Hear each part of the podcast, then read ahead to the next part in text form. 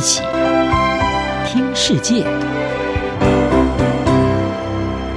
欢迎来到一起听世界，请听一下中央广播电台的国际专题报道。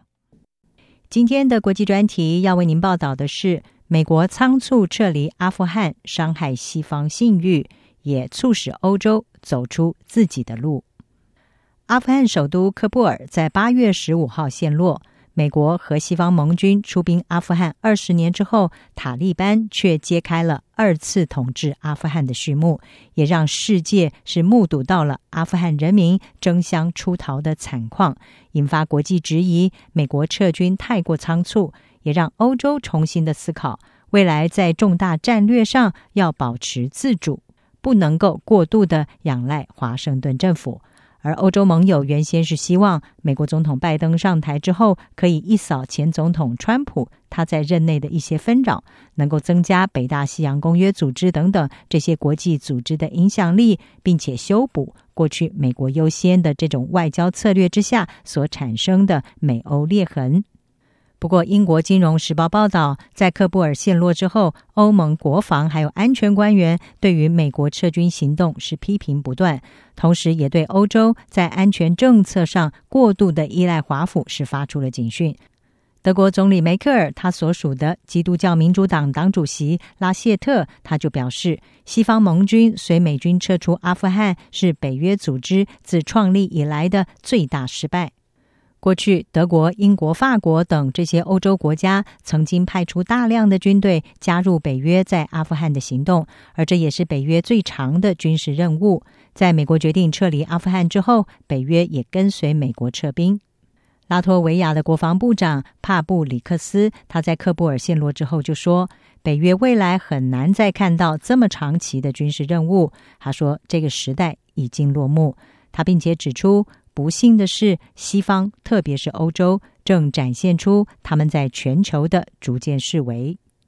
其实，在欧洲各国，许多的官员对于拜登仓促的撤军，还有一丝被背叛的感觉。即使是那些先前在大选当中力挺拜登，认为他可以缓解近年来跨大西洋紧张关系的一些欧洲官员，也表示，美国从阿富汗撤军的决定是历史性错误。已经对西方的公信力造成了重大的伤害，而在当年力挺美国出兵阿富汗决定的英国，在国会中也不乏批评的声音。英国保守党议员、国会外交委员会的主席图根哈特，他就在推特上批评，他说：“阿富汗是自一九五六年的苏伊士运河危机以来最大的外交政策灾难。”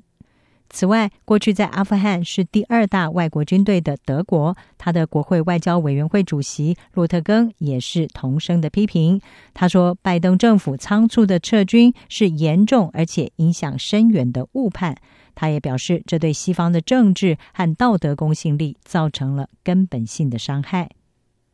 另外，政治新闻网站英国版的 Political 报道说，欧洲整体上来说是可以感受到对拜登政府仓促撤军的不满，而在德国的感受是更加强烈而且微妙。对于德国来说，阿富汗任务不仅仅只是展现他们对盟友的支持，而是要跟世界证明德国已经改变。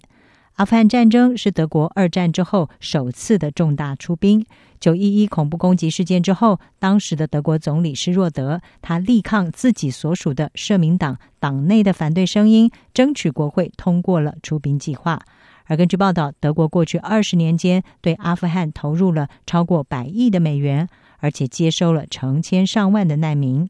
但是，许多人如今是不禁质疑。美国不顾批评的执意撤军，导致塔利班火速的卷土重来。而过去这些付出的代价，到底是为了什么？